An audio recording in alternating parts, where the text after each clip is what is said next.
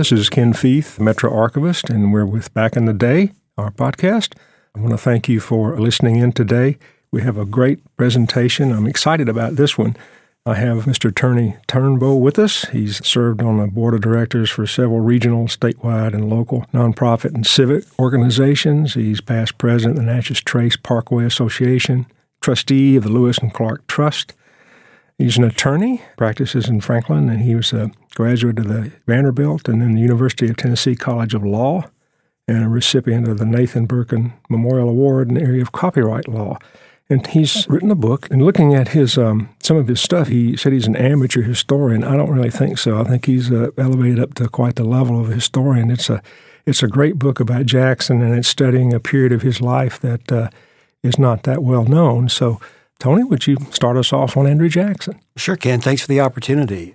This is a chapter in Jackson's life that no one has written more than a couple of paragraphs to mm-hmm. maybe five pages about. It's the mm-hmm. chapter when he became Old Hickory. Mm-hmm and it's his first military command, this real serious uh, military command as a, as a general.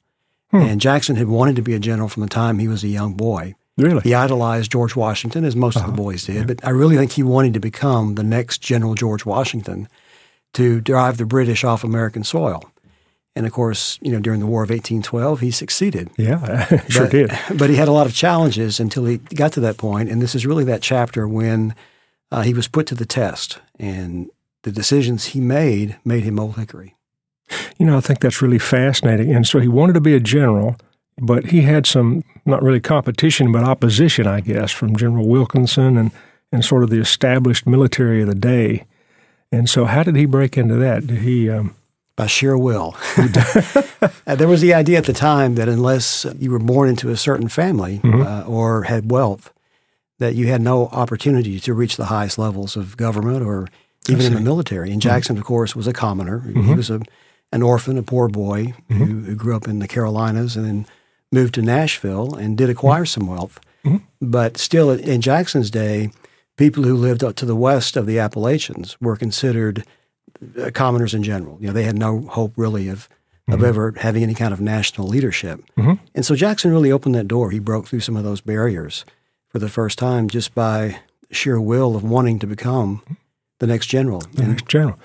Well, your book hardened to Hickory, and so was this the period that Jackson really uh, found his personality and his his purpose? I guess. I think so. I think because he was put to the test. He tried a lot of things. Uh, you know, he, he, was a federal prosecutor mm-hmm. uh, or prosecutor in the Mero mm-hmm. District here in Nashville. He opened a store at Clover Bottom. Oh, didn't didn't go very well. He did horse racing. He enjoyed mm-hmm. horse racing mm-hmm. and gambling. Mm-hmm. Did better at that. You know, he, he, ran a plantation at the Hermitage, but it was the military that really was his life, mm-hmm. and he really wanted to become a general. And he never had the opportunity through most of his life to establish his reputation in battle or any kind of command until the War of 1812 arrived, hmm. and that gave him the opportunity. So, really, he was not a student of the military. He just came into the military and, and wanted to go to New Orleans, I guess, and fight the British. And he, he assumed the role of a general and could rally them into his cause, I guess. Well, he worked his way up through the state militia. Oh, okay. He became okay. a general at age 29. Mm-hmm. And he led uh, musters, uh, parades, mm-hmm. uh, but they never really had any. They had a couple of Indian skirmishes, but but no real battles uh, where they earned their reputation as a general. So really, he's going on as like a almost a new general and taking his troops down to, to fight. That's right. He for the first time, yeah, he he raised um, a little over two thousand men, and he had the responsibility of taking them out into the winter environment when most people sheltered at home. Uh, down the Mississippi River, down the Natchez Trace, and and most of these I, I, call them men. Most of them were actually young boys. Uh, drummers could be as young as twelve years old. Gosh. Most of them had never been away from home. Most of them had never been soldiers. And Jackson had the responsibility of teaching them to become soldiers, keeping them alive, mm-hmm. and then meeting the, the greatest military army in the world, the British. You know, that's, that's a pretty amazing feat. I mean, um, he's bringing untrained militia, young men, against a, a, very professional British army that was just coming off the Napoleonic Wars, I guess. And so, you know, you're going down there to, it's quite a feat to go down there and just to me, it would be um, kind of anxious about even going because this British Army is quite well. And, and if he's taking, Jackson is taking everything on being a general, then there's there's a high stakes here with with him. He's winning and keeping this army together. That's right. But he never doubted himself. He mm-hmm. never doubted his role uh, or his place in the, in the nation's history. He just he thought that uh, the God was on his side, mm-hmm. Um, mm-hmm. and that he was always correct in whatever it was he he thought he should do. Uh, huh. So that also helped him as well, mm-hmm. I think. Mm-hmm. What in your book did he have like a defining moment where he there was a crisis that he? I do think so. Um, when he got hit, and and to back up a little bit, you know, his his main challenge, as it turned out, in this first expedition, this was two years prior to the Battle of New Orleans, mm-hmm. was the general who commanded the U.S. Army, General James Wilkinson, and and he wanted to destroy Jackson. He saw mm-hmm. Jackson as a real threat, uh, and Jackson, he and Jackson had had a running battle for almost a decade. uh, that began with the building of the Natchez Trace up to Nashville, and involved Aaron Burr and, and others. And Wilkinson saw this as his opportunity. He had Jackson 500 miles from Nashville uh, he had him trapped in Natchez, and he thought he could destroy him. How about that? And and he did. He, he created a trap and a fort there, just outside of Natchez, Cantonment, Washington. And when he got Jackson in that trap, he started depriving him of food and medicine and the things he would need to keep his men alive. And Jackson realized he was in this trap. And and the real defining moment, I think, it happened on Jackson's birthday, uh, March hmm. fifteenth, eighteen thirteen. Jackson received a letter from Wilkinson uh, that supposedly contained an order from the Secretary of War telling Jackson that he was dismissed from service wow. and he was to leave these boys, abandon them 500 miles from home without any food, any provisions. Good grief. They were to turn over all their clothing, all their tents, all their equipment to General Wilkinson, and that was it. And Jackson said most of these boys uh, barely had the shirts on their back when they when they showed up in Nashville. Yeah. They will not survive to get back home. Most of them will die. But his officer said, But if you disobey this order, you'll face a firing squad. Good. Because that's mutiny. And so that's the choice Andrew Jackson had to make. Did he risk everything he had worked for his whole life, his whole future, you know, to get all of these young boys back home? And I think for the first time in Jackson's life, he risked everything for something other than himself. Hmm. And I think that changed Jackson mm-hmm. into the man we know as General Jackson and President Jackson. You know, that's quite a risk. I mean, you're you're disobeying a direct order from a superior, and uh, that that could go very badly. You know, and um, from what you say, it sounds like that the American Army was actually sort of fighting each other. These these personalities, you know, and and General Wilkinson was determined to get rid of Jackson. That's fascinating, and uh, yeah, and some things don't change. Human nature doesn't change. you know, we hear about those conflicts going on today, but they, have been going on the whole time. Yeah, no, nothing really changed. It just gets right. different. Yeah, exactly. Yeah, yeah. But Jackson overcame that. Did he? Uh, I'm surprised there's not a duel in here somewhere. Well, actually, uh, one of the early biographers, Parton, wrote that when Jackson realized that he had been ordered to go down to serve under General Wilkinson, he packed his dueling pistols, anticipating their, their meeting. Because really, he planned to treat Wilkinson just like the enemy that he was. And he actually raised a secret um, uh, regiment of cavalry that went down the Natchez Trace.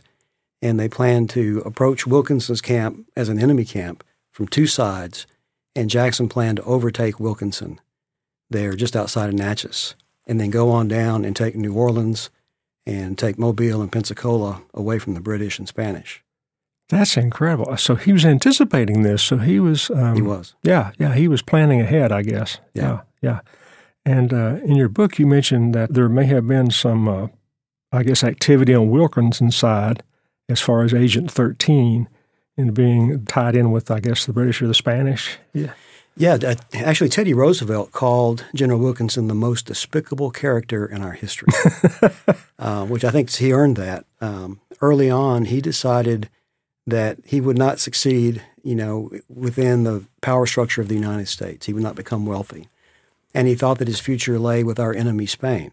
Mm. And so in the 1780s, he decided that he would sell his loyalty to Spain. To Spain. And become a subject of His Catholic Majesty, the King of Spain. And they put him on their payroll with the code name Agent 13. How about that? And they began to make payments to him. And, and he sold military intelligence to the Spanish. He even sold information about the Lewis and Clark expedition. And with that information, it said that Spain came within 60 miles of capturing or killing Meriwether Lewis. And, Wow. uh, and Clark. You know that would have that would have changed a lot of things. You know, we when we talked earlier, nothing really changes, and it it sounds like espionage has always been there. You know, nothing really changes, Right. and uh, that's really fascinating. Um, so he was so it was the Spanish really that he was tied to, and not the British or the French. Yeah, although Yeah. Mm-hmm. it's it's it's also rumored that uh, during some of the battles in the uh, northwestern territory, that Wilkinson actually gave the British intelligence where they could defeat Hmm. um, General Anthony Wayne. Uh, Anthony Wayne was given the position as primary general in the U.S. Army. Hmm. Wilkinson was second in command. Wilkinson was very ambitious, and he wanted Wayne's position, and set out to defeat Wayne at any opportunity. And so it appears that he gave the British information that they used to defeat Wayne's soldiers uh, so that it would appear that Wayne couldn't command. That's amazing. That's amazing to, give away that with, you know, you're going to cost a lot of lives to do this. You know, and your own nation. That, that's fascinating. Did uh, was Jackson suspicious of this, or was he? Most people were suspicious. Rumors had there had been rumors for years. Mm-hmm, Uh, Washington suspected that Wilkinson was a spy. Hmm. Adams suspected he was a spy. Madison thought he was a spy, but no one can prove it. He was such a good, Oh, um, so good at it that no one really could prove it until after his death, when the evidence Mm-hmm. surfaced. so how was um, I guess Jackson's role in uh, going to New Orleans? That seemed to define him. Was Wilkinson in the way? I mean, did he get get rid of Wilkinson, or how did he? He did actually. Before he left Nashville in 1813, he sat down and wrote a letter to the Secretary of War, and he began a political campaign against Wilkinson. And he said that Wilkinson is so despised that there are rumors that men who were serving in the Florida area refused to serve under him. And he said when it was reported to the Tennessee troops that Wilkinson would be in charge, that most men said they would not serve under Wilkinson. Hmm. And so he asked that Wilkinson be moved to the northern front, which was where the action was at the time. And the Secretary of War, there's documentation that when he got the letter, he turned it over in the back and said he would consider that. And in fact, he did. And within a few months, uh, Wilkinson received an order that he was to go to the northern front. I think that's because that? Jackson requested that. And he refused for a while, and it was clear why, because he wore the, um, the uniform of a general. He acted as a general, but he had never really commanded in battle either. and it, it was all it was all a facade. And when he got to the northern front and he had to face battle, it was clear he could not command, and his his um, command there was a disaster. And so after the War of 1812, he was one of the first generals to be dismissed. Really? Yes. Really? Well, that you know, it's amazing that um, Jackson was able to get him moved out, and then especially, I think it's interesting that uh, you said uh, troops wouldn't serve under him, so it was it was important to have a loyalty to your commanding officer as far as militia and things like that, in which you could draw to you. Um, so Jackson had at that point, then he had a, a pretty sizable force to go down to New Orleans. Yeah, and in fact, it's actually part of this um, this story in Jackson's life is why his men were loyal to him. Because when he got this order to abandon the boys, and I, I call them boys because they were Yeah. you know, Oh, young yeah. young boys. Yeah. The boys realized that you know here's, here's an order from the Secretary of War telling you if you don't do this, you'll face a firing squad. And Jackson stood up even to the Secretary of War, potentially to the president, for these boys Wow. and and they didn't forget that. You know, he stood by them, and he he earned their loyalty, even though he had not commanded in battle. Mhm.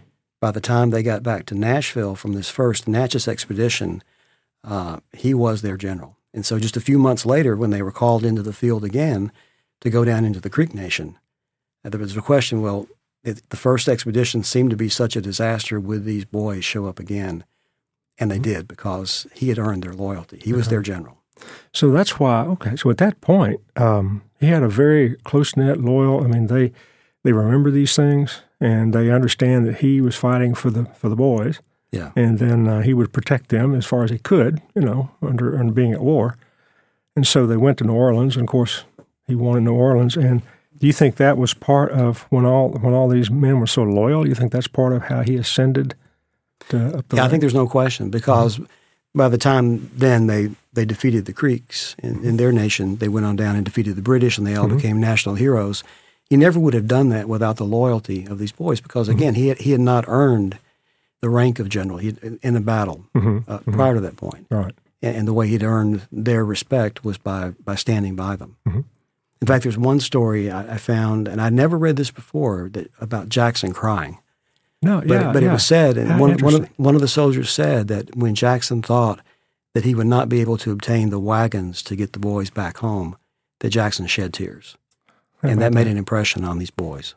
Well, yeah, you know, you never you never hear that about Jackson. You know, you always hear the the Hickory, old Hickory, Yeah. and uh, so that's pretty fascinating right there, and it gives a real insight into Jackson. You know, and this this whole experience really, I guess, set him up for, or he had the experience to go into the presidency, and then really he set the pace for our nation for a long time. I mean, it seems like his win kind of pulled the nation together, and it it gave us some uh, credibility in the world that we can we can defend our borders, Yeah. and then um, it really just set the nation on a different road, I guess.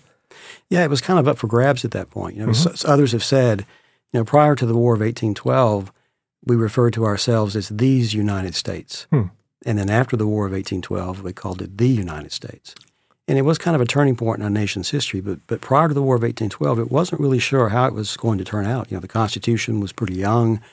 Things were not going well. Uh, it looked like to the people here in the West, particularly, that their future might be better, you know, going with Spain or Britain or doing something totally different. And the war really solidified that, and Jackson stepped to the fore to help direct what became the Age of Jackson. Yeah, that's really fascinating, and he's still fairly young at this point, I guess. Yeah, he turned 45 during this. Uh, Mm-hmm. Okay. during this. Now, he was considered an old man at that time because most men on the frontier did not live to be that, li- that old. Yeah. And he was in very poor health, so he appeared to be Ah. older than he actually was. Okay, okay, okay. Well, um, it's just a fascinating book, and uh, now it's available, I guess, out Amazon or It's where available on mm-hmm. Amazon, uh, mm-hmm. Barnes and Noble online. A lot of mm-hmm. the local bookstores have it as well. have it? Yes, Yeah, yeah. and the Hermitage, of course. Oh yeah. Oh, and the Hermitage. Well, of course. Yeah, yeah. Well, you know, I really appreciate your time and coming down and talking about Old Hickory. It's really fascinating, and I appreciate it. You know, if if there's anything you'd like to add as far as your book or what you found out about Jackson, I mean, this is a whole different look at Jackson. You know, this period, and it seems like everybody concentrates on either later or earlier. You know, and you picked out this point. Was this interesting to you in particular? Did you like? Well, it was interesting because no one had written about it. Mm-hmm. And, and it was a story. I, I wanted to know a lot of the answers to what happened when Jackson went down the Natchez Trace the first time. You know, being involved with the Natchez Trace, Mm-hmm. it was it was kind of a question mark. And when I began to find journals, and these, these I found most of this in private uh, collections, Mm-hmm. most of the documents, and they began to answer the questions. I, it seemed to be appropriate, you know, to to write the story Oh, yeah. of what happened. Yeah. Well, I'm so glad you did. Yeah, thanks. And uh, it uh, it's a great book, and so I appreciate your time today. Is there anything like to add? If we Well, the only thing, that, the other thing, of course, Mm-hmm. there's several facets to this. You know, part of it's the American Indians in the area, the Chickasaw, Choctaw. Their stories have really never been told either. Mm-hmm. And I think one of the more interesting stories, and I think about this because of the Hamilton play, you know, Oh, that's yeah, so yeah. Mm-hmm. popular now, is Aaron Burr. And I often ask kids, you know, do you know what happened to Aaron Burr after he shot Alexander Hamilton?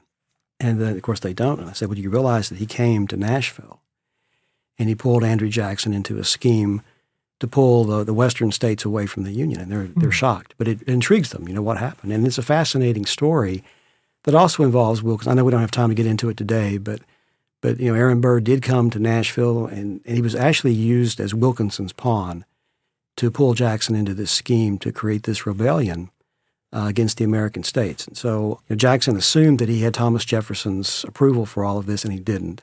And there's there's still today a debate about what Burr was really up to. yeah But one of the stories that Jackson first heard, after he had pledged his loyalty, he had agreed to raise troops for Burr.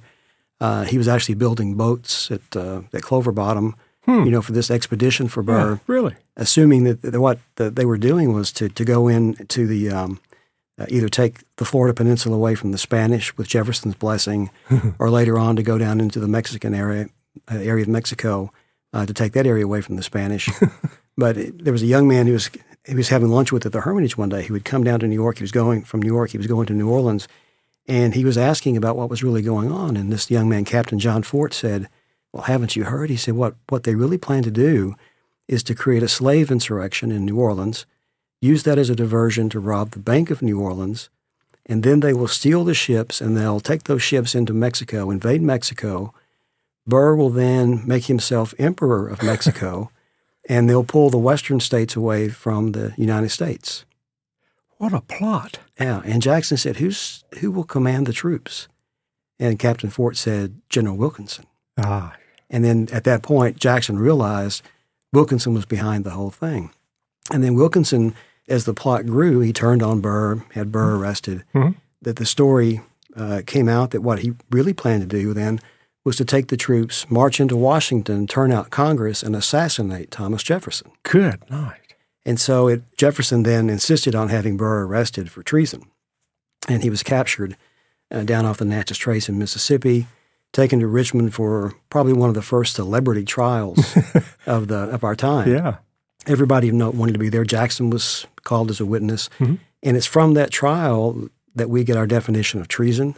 Really? Um, and a lot of the uh, the precedents for executive privilege Mhm. arose because Burr subpoenaed Thomas Jefferson, the president, to appear to give testimony and to turn over documents, and then Jefferson refused because of executive privilege. How about that? And so a lot of the things that are in the news today, uh, you know, are, are being discussed that came out of that trial for Aaron Burr for treason. So that's one of the fascinating stories. Oh, that's incredible. I mean, you know, um, I, th- I think nowadays we just the United States is so large and powerful. We just don't realize how fragile things were, and to put a plot like this together and get enough people to go along with it, Right. and then yeah, this is what we're going to do, and, and turn on the United States, and then that falls apart, and then we start setting precedents for what the executive branch can do and what the judicial branch can do. I mean, it's really fascinating how that evolved from Yeah. that one incident. yeah. It, it was just a time when everything was very fluid. Yeah. And it was because certain people made certain decisions, you know, that we do Mm-hmm. what we do today. That's amazing. It's incredible. Yeah. Uh, you know, this has been a great story. We definitely want to have you back, Mr. would- Turnbow. I would really enjoy it. appreciate your time today. Yeah, thanks for the opportunity. Yeah, you're quite welcome. And uh, thank you for listening in. And this is uh, Back in the Day. Thank you.